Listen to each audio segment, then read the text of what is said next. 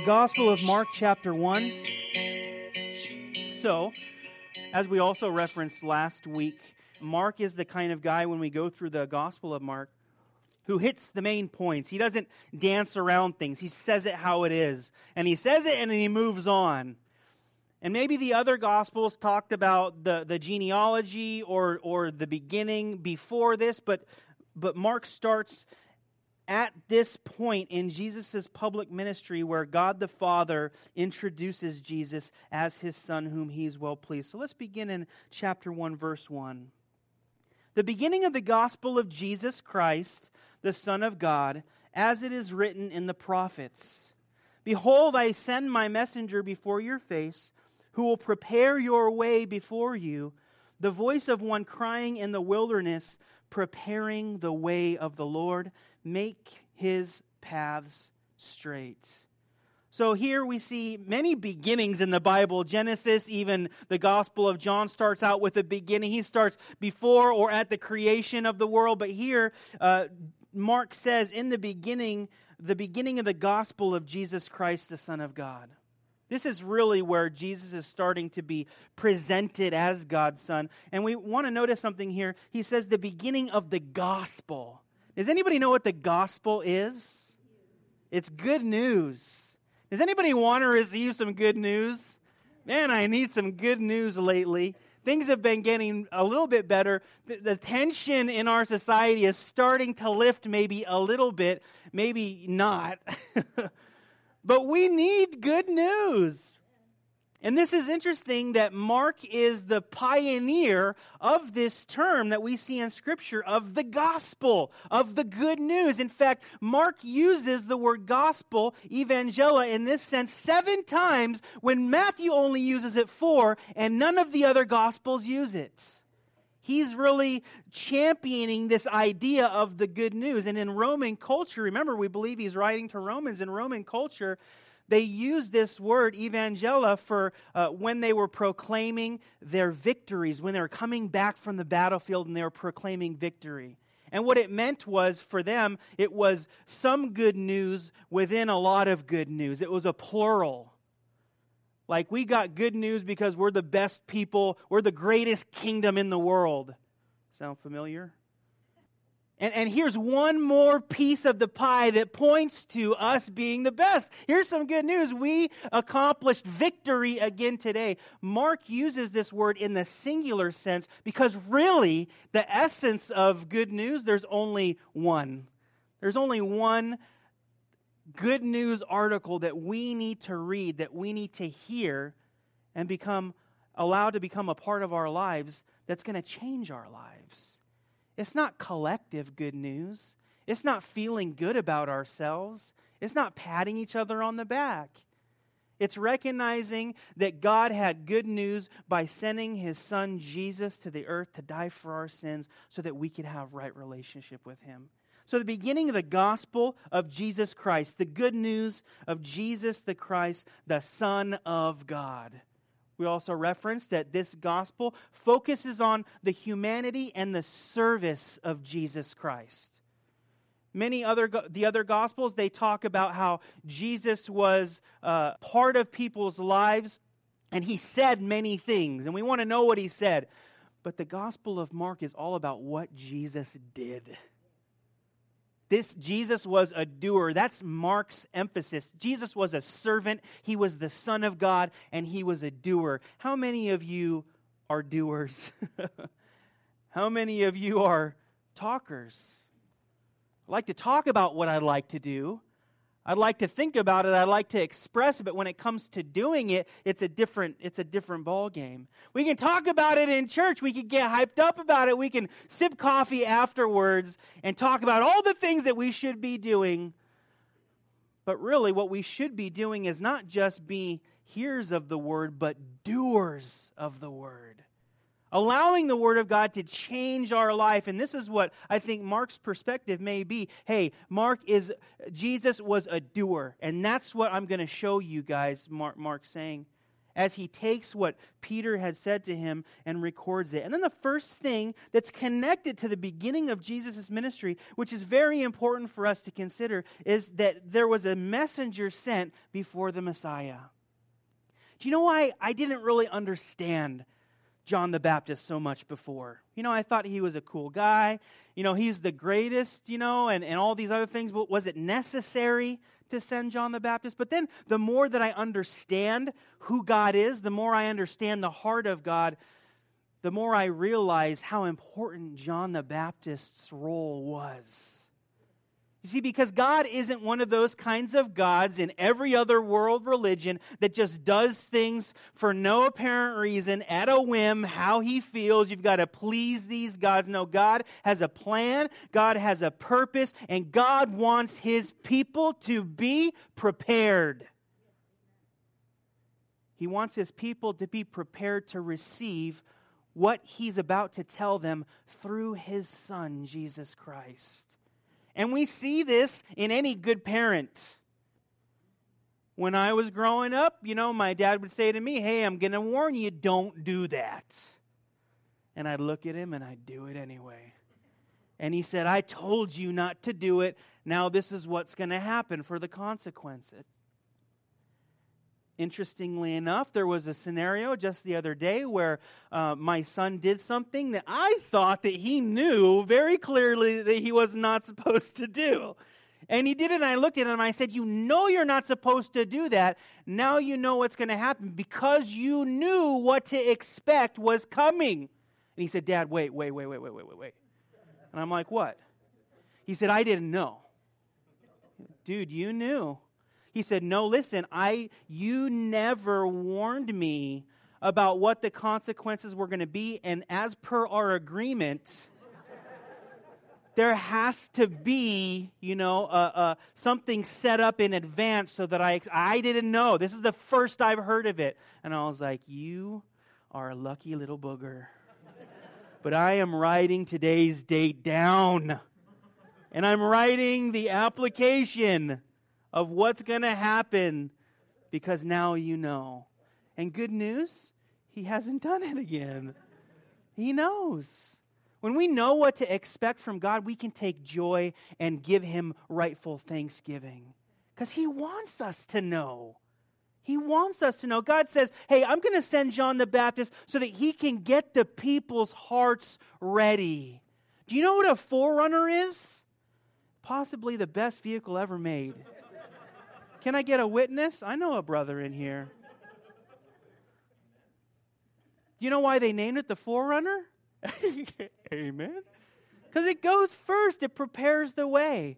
And in this context, when, a, when somebody would go before a coming king, what they would do, as you may know, is that they would, they would level the, the path.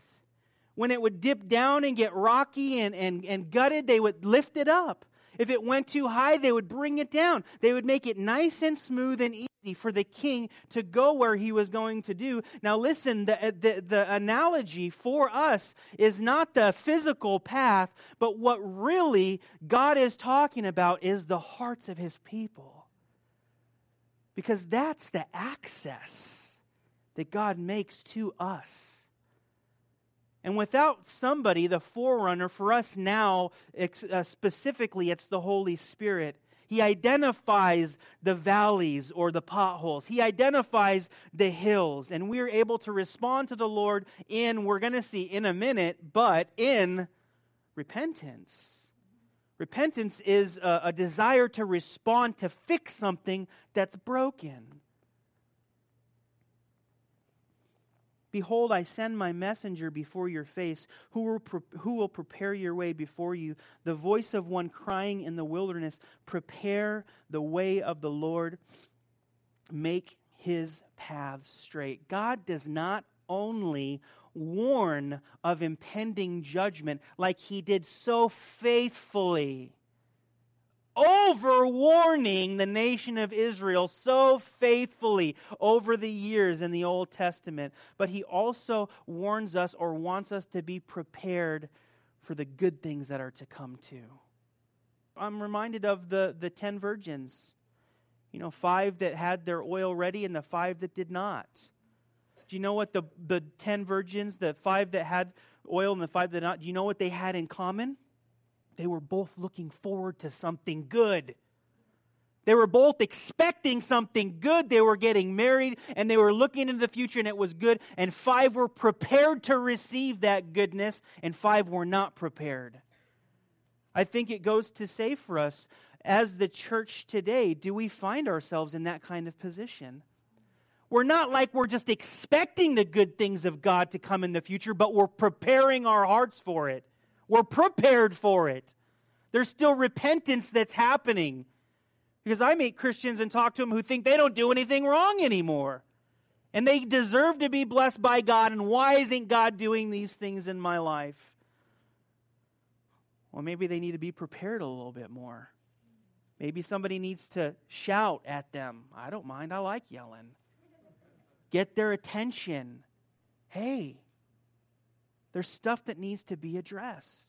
There's stuff that needs to be talked about. And look at verse 3 the voice of one crying in the wilderness. Did you guys ever think, why was John the Baptist in the wilderness? Why did the people have to go out to him? Isn't that counterintuitive? It's like, hey, we're playing in church. Where do you guys want to go? We want to go to the biggest city, you know, with the most people, and we want to preach the gospel clearly so the most people get saved. John's like, no, I'm going outside of the city, and I'm making people come to me. You guys ever heard of Applegate Christian Fellowship in Oregon? Pastor Jon Courson is an anomaly for a Calvary chapel, for a church. Most churches, they strategically place themselves where the people are. So, statistically speaking, if somebody lives 20 minutes away or longer, they're, they're highly less likely to go to your church. So, you want to be positioned in a place where it's most convenient and comfortable for people to go to church. You know what Jon Courson did? They planted the church and they built it outside of the city limits. There's nothing around. You go out there and it's trees. That's the kind of church I want to go to.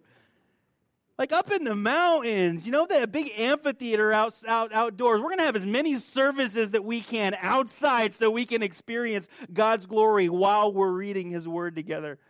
That's what I'm talking about. So, why did John go out? I think this is indicative. There's a few things that I believe the Lord wants us to process, but I think one thing is there was a there was definitely an indication that John was different. He was different.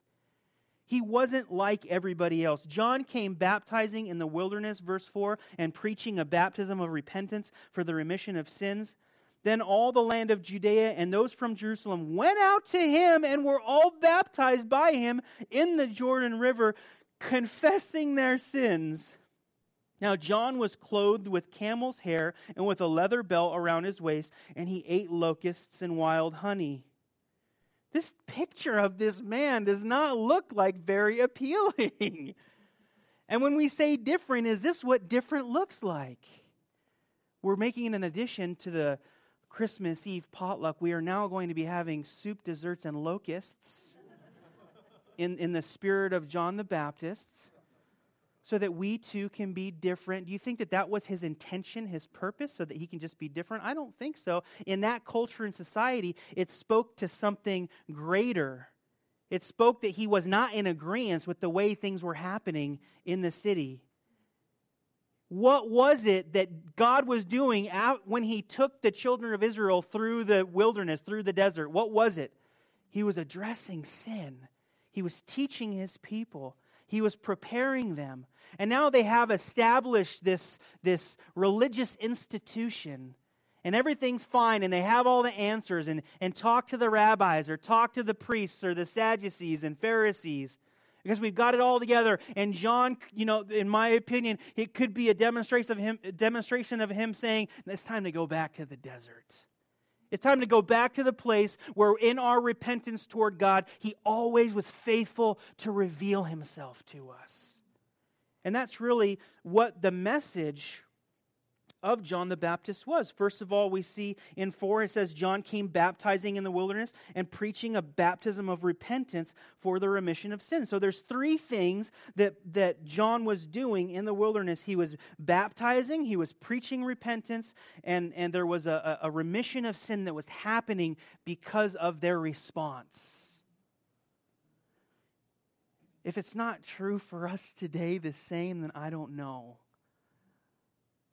how we respond to the Lord, you know what the key to being a believer in Jesus Christ is? The key to get through the door. There's only one thing that you really have to do. We say it's faith, that's great, it is faith. We say it's grace, that, that's great, it is. But it cannot be received apart from genuine repentance. And when we preach the gospel of Jesus Christ, but we withhold or do not uh, uh, put it together with true repentance, then it's not the gospel. We're not God's uh, homies. God doesn't want to be our, our, our, our friends and, and, and hang out with us. I could, if I had a dollar for every time I talked to, to uh, an addict and they said to me, You know, when I'm smoking my joint, me and Jesus are just hanging out. I'm like, No, you're not. No, you're not. I'm just going to hang out and have a beer with Jesus. No, that's not the point.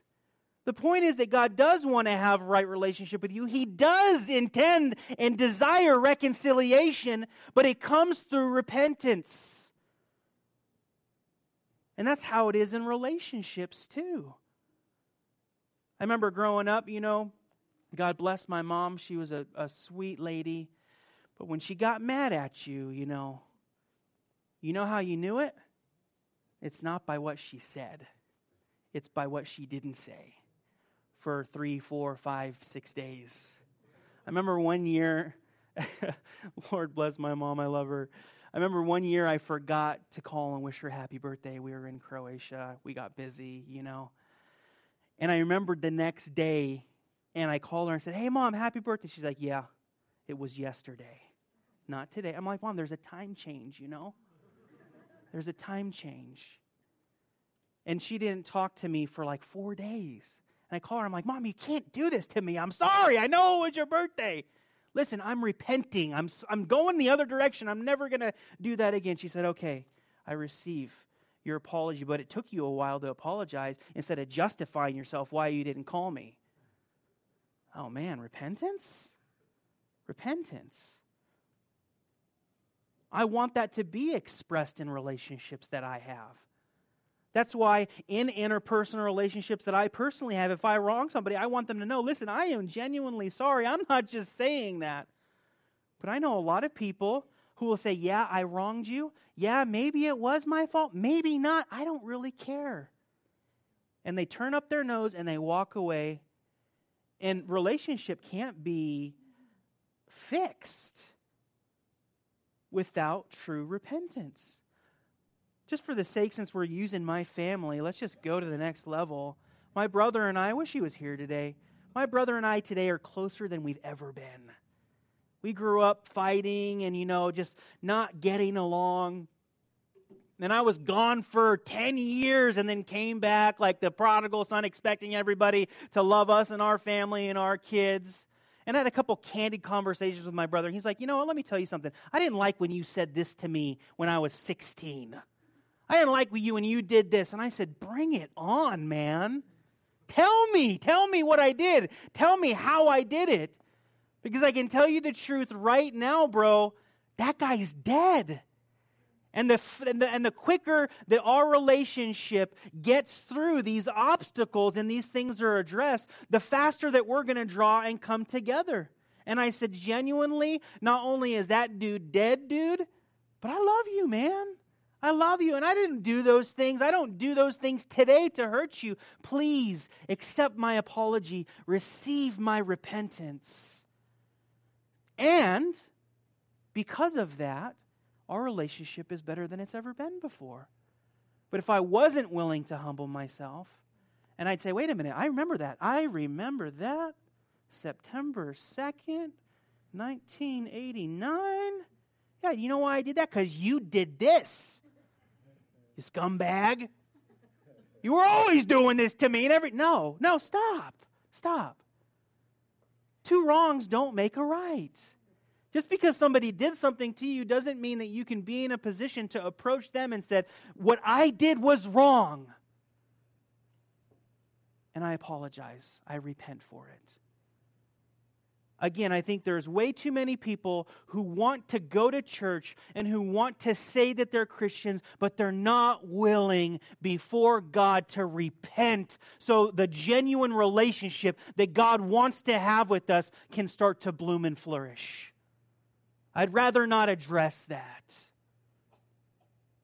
And it undermines the fullness of the promises that God has for us and what all He wants to do in our lives. So, as people were coming out, they were repenting, they were being baptized, and this is, this baptism is a, a, an immersion in water. This isn't a sprinkling. And it speaks of cleansing. In, fa- in fact, for them, for the Jews, it was a ritual of cleansing. That they were addressing something and they were being cleansed, and that their sins uh, were, there was remission for their sins. Now, there wasn't any sacrifice involved. If you've been with us at all on Wednesdays through Exodus or Leviticus, we're in, uh, we're coming to the, we just passed the middle of Levit- Leviticus late. That's great stuff. You guys are missing it.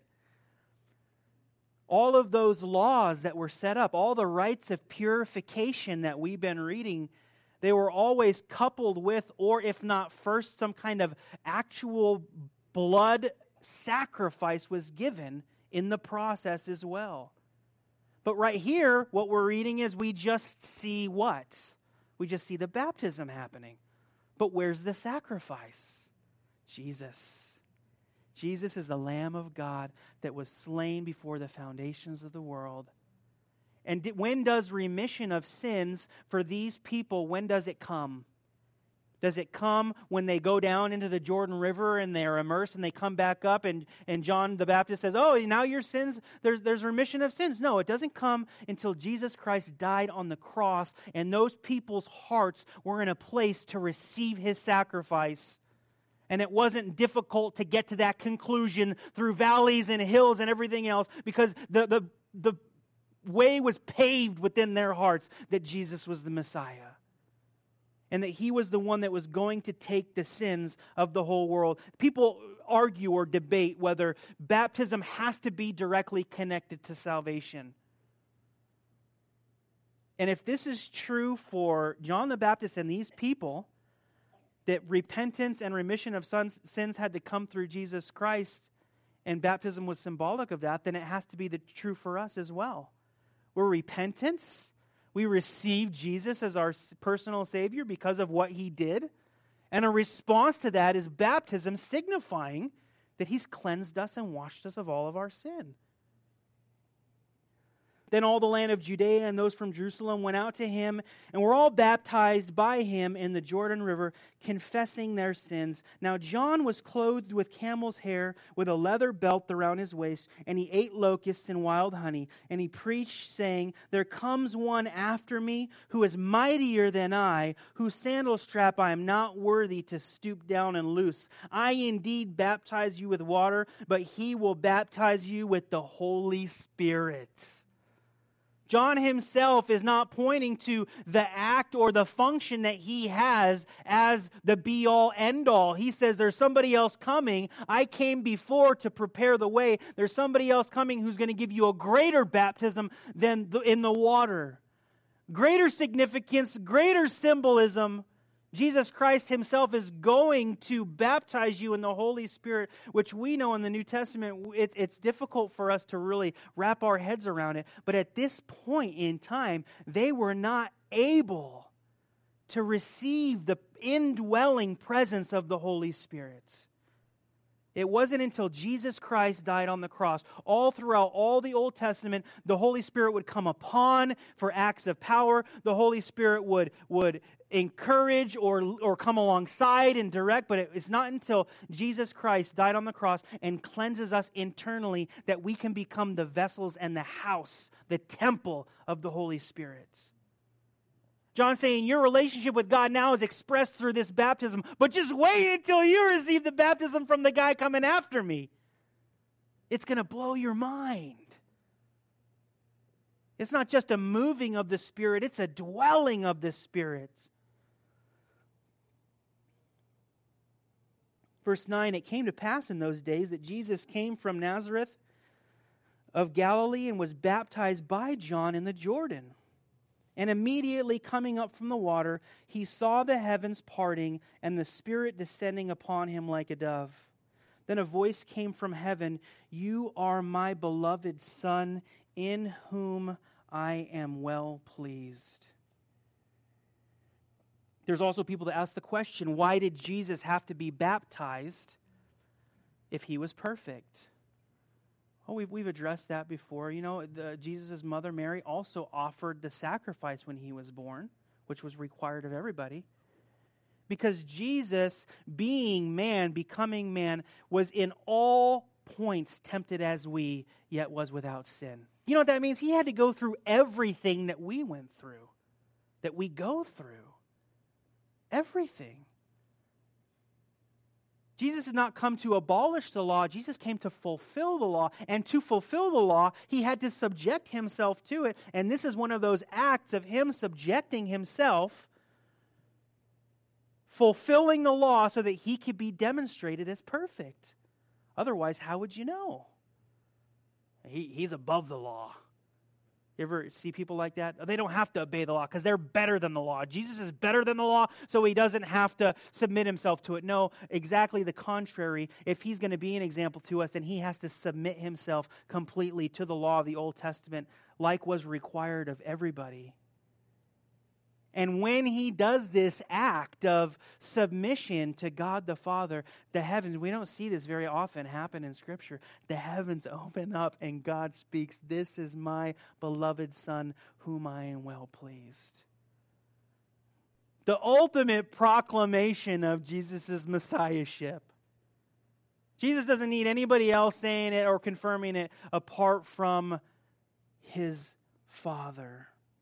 Immediately, the Spirit drove him into the wilderness, and he was there in the wilderness 40 days, tempted by Satan, and was with the wild beasts, and the angels ministered to him. I want to start wrapping up on, on a couple points. If you're taking notes, remember the, the purpose of John the Baptist was preaching repentance, baptizing, and giving people an expectation that there was going to be a remission of sins. And then here's three other parts that we get from this first part of Mark chapter 1. Number one, the forerunner, John. Two, the message, baptism and repentance. Three, the proclamation, heavens parted and God speaks. I think that this is the same kind of thing that God has called us to do as Christians, as men and women. Don't take this the wrong way, especially you theologians. I referenced it in my prayer in the beginning. I believe we're in a day and age now where we can be like John, we can be forerunners of Jesus Christ. We can be preparing the way for his coming. Just like John was doing it before Jesus' first coming, we can be active in this process before Jesus' second coming. And we need to be. We need to be going out there, going before Jesus, doing the same thing. What's the message? Repentance of sins, and right relationship with God. You can't have right relationship with God without repentance of sins.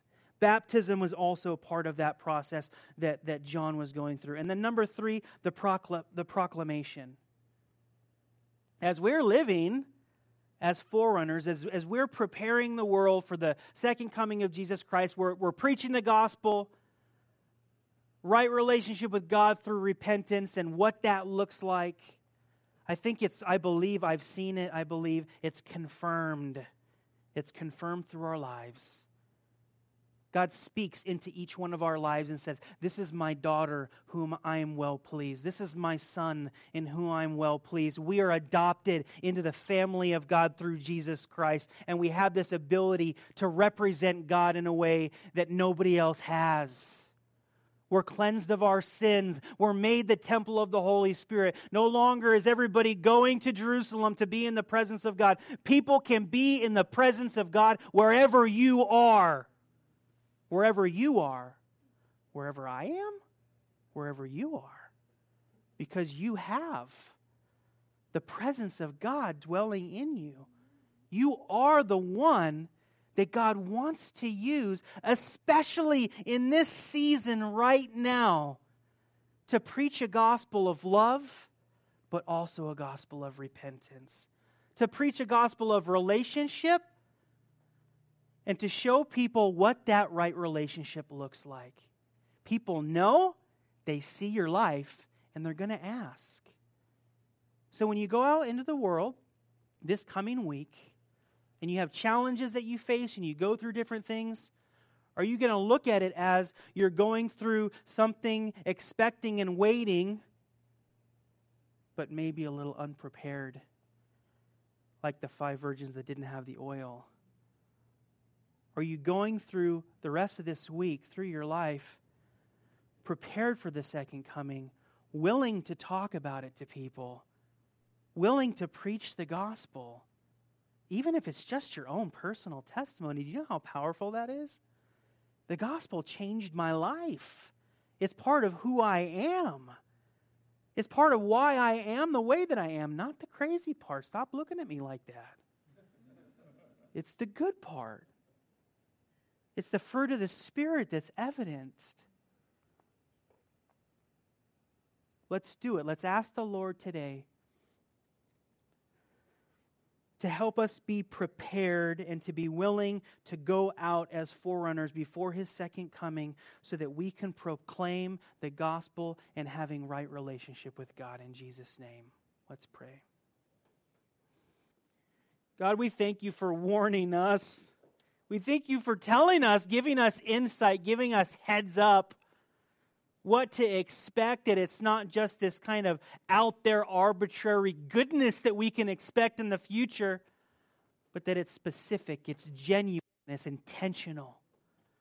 And that's what you're doing and, and, and what you've started to do for us as a church and what you're going to continue to do. God, we pray today that our hearts would respond to your spirit, that we would address things that need to be addressed that we would repent in the things that need repentance. And that in that we would be prepared to be your forerunners, to go proclaim your second coming and help prepare the people so that they can have a, a right relationship with you before they see you and are shocked Sow this word, God, into our hearts. And be glorified in Jesus' name. Amen.